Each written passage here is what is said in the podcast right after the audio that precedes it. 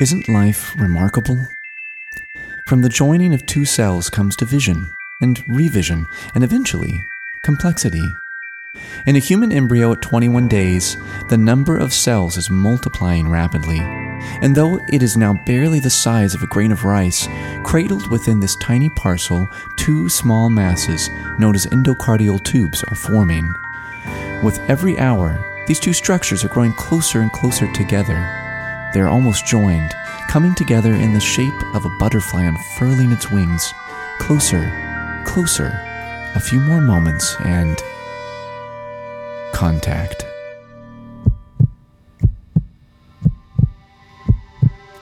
The very first heartbeat. A primitive heart is formed, the very first organ in the body to have formed and function.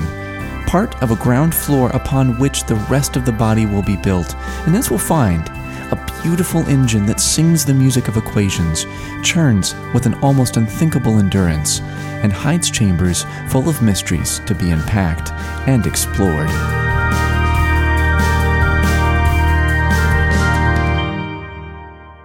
But how often do all of these things actually go the way that they should? Normally, the heart develops obviously very early in the womb. It's actually the first organ that is functioning during normal fetal development.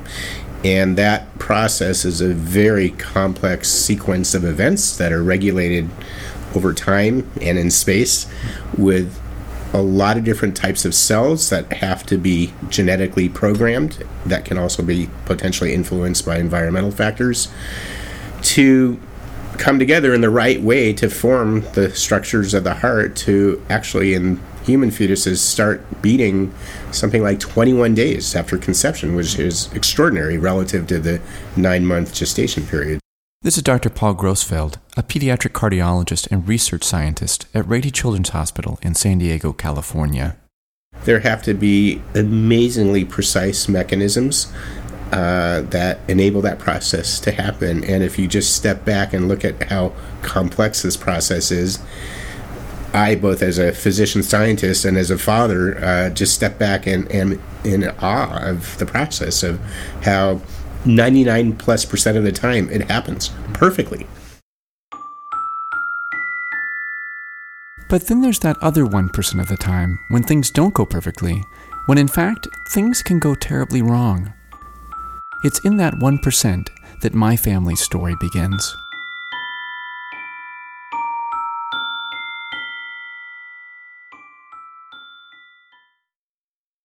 On a bright February morning in 2018, my wife Lisa and I pulled into the parking structure of a sparkling new hospital facility here in San Diego, California. Everything in the hospital looked so new, it was as if the whole building beamed of possibility.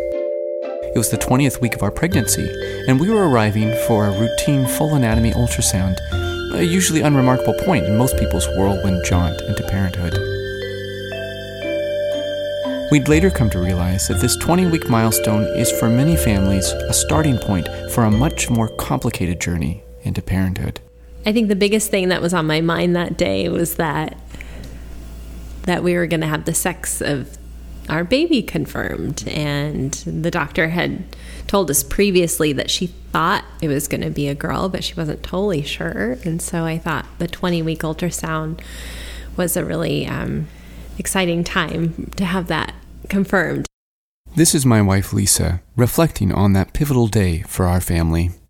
I had this vision of that we were going to go get a balloon, that had either it's a boy or it's a girl, and bring it up to my parents' house afterwards is something that I really wanted to do.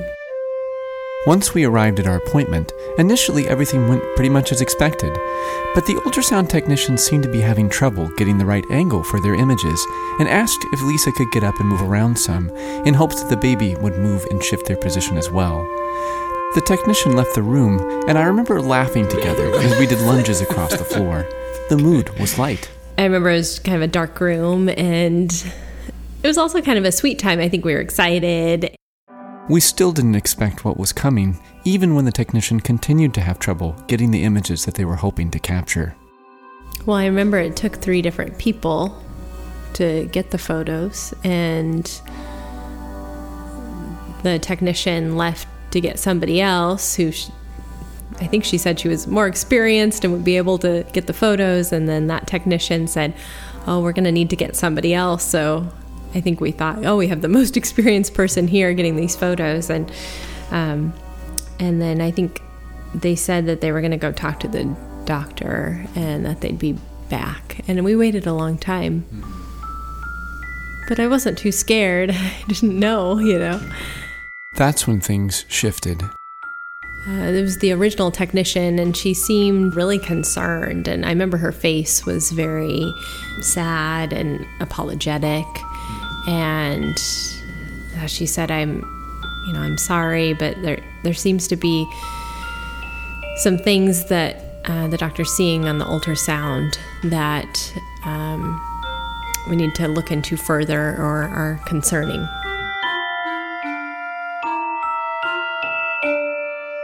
And then she proceeded to give us directions to some building, but I couldn't pay attention to that after that. It was just a blur, and she was telling us where to go, and it was just like everything was hitting us at once. A big rush, flood of information and fear and uncertainty.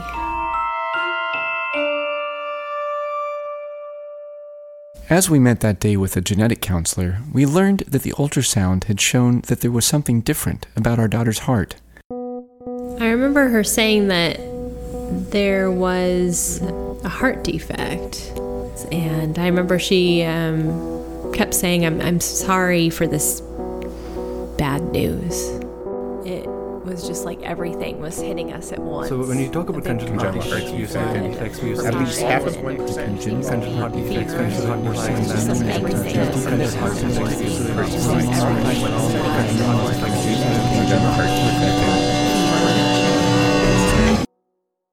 That moment changed our lives forever. As we left the medical offices in shock, we were hit all of a sudden with a rush of emotions, and we sat down on a very public bench in the parking lot. We held each other as we both wept. The sun was shining, and cars were driving past on the street nearby.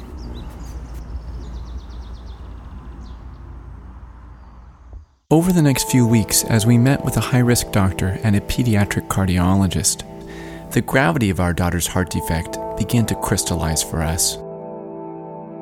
We learned that she had what is known as a congenital heart defect, and that hers in particular was among the most uncommon and severe of heart defects. We had never heard those words before, congenital heart defect, and it took some time before we really understood what they meant.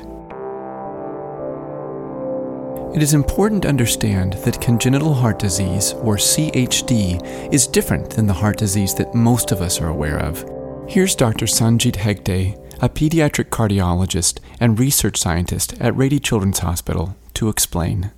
So when you talk about congenital heart defects, we are sort of implying that these defects happen sometime around the time the heart is forming and the baby's inside the mother's womb. Basically, the heart, when it was developing, did not develop the right way. It's something that was part of the what we call as embryology of the heart, or the development of the heart itself.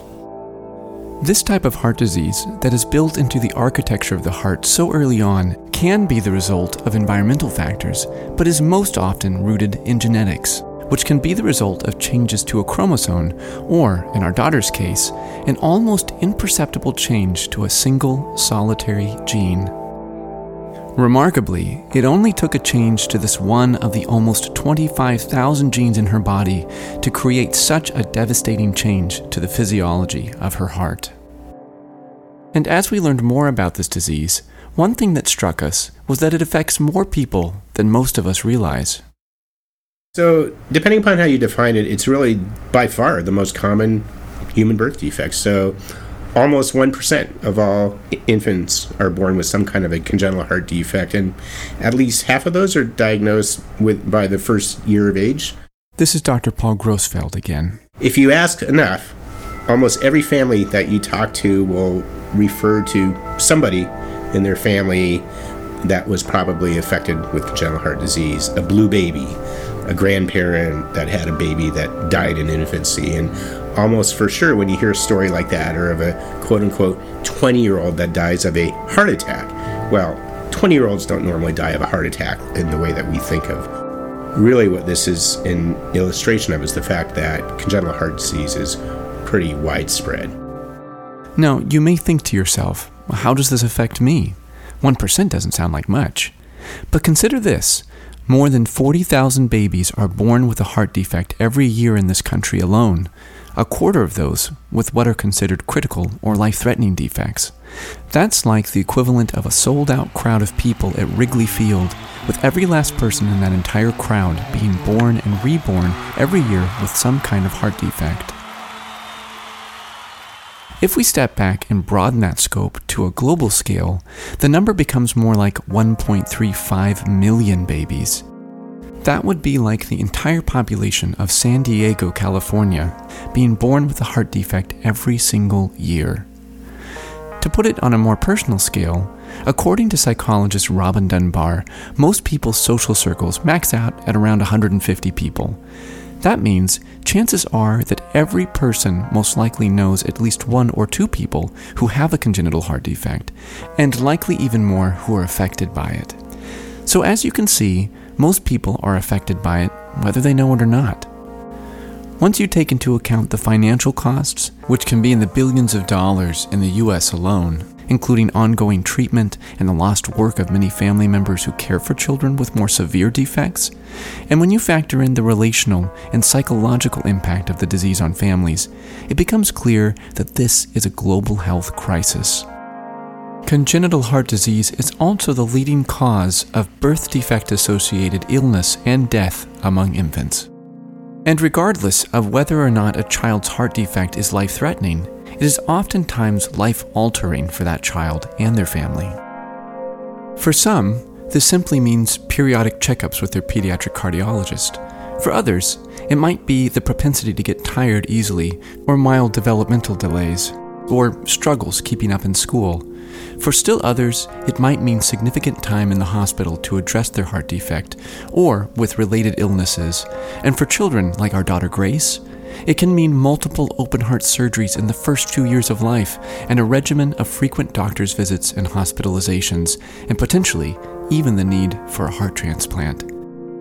All of these different realities, though at different points on the CHD spectrum, require families to shift their expectations and adapt to a new way of living, and that can be hard. I remember feeling concerned about some of the potential harm in terms of like a child's emotional state. So I remember it was discussed with us that many children with CHD might experience PTSD after long hospital stays, intensive surgeries, and I remember feeling some sadness about that, you know, that this could be kind of an emotional weight that she would carry for a long time. It was a lot to comprehend, and I hadn't experienced myself any surgeries, so I didn't have a lot of context to even process not only a surgery, but also what a recovery would be like, and especially with something open heart. I don't think it was really until we were in the CVICU that my eyes were really opened to the severity of Grace's heart defect, the challenge of CHD in terms of the surgeries and the recovery, and the fact that families do lose their babies and children to CHD. We have known families that have lost their children to this disease much too soon. Babies, infants, and even young adults. And it is tragic and devastating.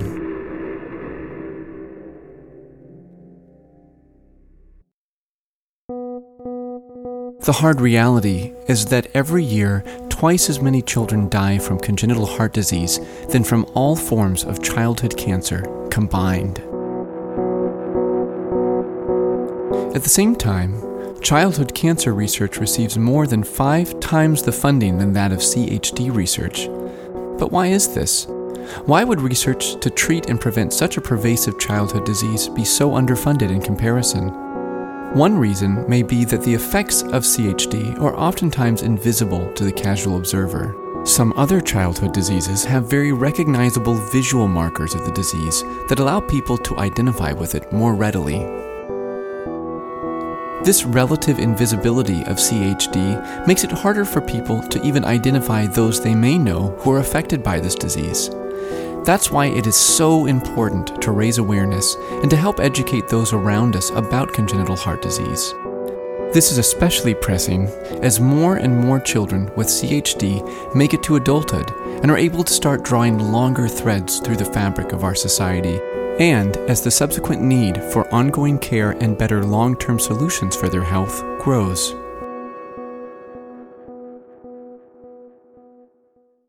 I had the great fortune of being personally acquainted with the late author Brian Doyle, who wrote a hauntingly beautiful book called The Wet Engine, about his experience of his son being born with a significant congenital heart defect. In it, he writes, "More and more over the years, I have become absorbed and amazed at the heart itself, the wet engine of us all, and how it works and doesn't work, and what it means, and how we use it so easily and casually as a metaphor for the extraordinary loves and agonies that course through us like muscular, raging rivers." His book, he says, is also a sort of prayer, that there are such mysterious and incalculably holy things as hammering hearts, and that they power such mysterious and holy and wild things as us. In this and upcoming episodes of One Rare Heart, we will explore what Brian Doyle calls the mad, wild miracle of the heart. And, as he puts it, wander into the wet engine and apprehend the miracle and study the mystery and be agog and agape at what has been so wondrously wrought in the meat beneath the bone of your chest. We will also be entering into the personal stories of families affected by this disease, the physicians who care for them, and the researchers who work tirelessly to find new and better ways of making these children and families' lives better. Because above all else, these are profoundly human stories of hope and courage and perseverance. They are interwoven with both the tragic and the miraculous. And while they're sometimes stories of what we've lost, they are also often accounts of what we've gained in the midst of that hardship. What was true for our family also reverberates across so many other families' experiences, that the diagnosis of a congenital heart defect in your child is hard and challenging and can have far-reaching effects on your daily life and also on society. But sometimes, that difficult shift in paradigm can also come with an unexpected richness. There's so much growth and perspective and open-heartedness and kindness and empathy that's been bestowed upon us through the gift of our children. That is something that I'm very thankful for and feels like a gift from Grace. I tell her all the time, you do hard things, Grace. You do big, hard things. And she's so strong and tender and sensitive. And watching her persevere helps me, to also have more grace for myself.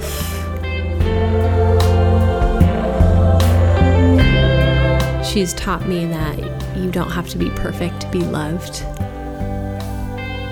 because her body is both perfect and imperfect, and she can do no wrong in my eyes. I just love her to pieces with all of her lovable traits and all of her imperfections. She's opened my eyes to have a lot more generosity, both for myself and other people. Heart of mine, follow me, forget about bleeding anymore. Children with congenital heart disease have been dubbed heart warriors by the CHD community, and no other description would be quite so apt. These children truly are warriors, tiny people who battle through so many challenges, surgeries, and difficult experiences that many of us will most likely never experience or understand ourselves. They teach us so much about both fragility and fortitude, and their strength and courage and perseverance should inspire the very best in us all. There have also been so many acts of heroism by surgeons, doctors, nurses, and researchers to save the lives of these vulnerable children and to advance research and care, but there is still so much work left to be done. Please take the time to visit OneRareHeart.com to see how you can get involved, support CHD research, and help raise awareness about this vitally important childhood disease. All of the music you've heard today are my original compositions, with the exception of the song you're listening to now, Heart of Mine, by my friend and amazing artist Aaron Bodie. Thank you so much for joining me. I'm Darren Racer, and you've been listening to One Rare Heart.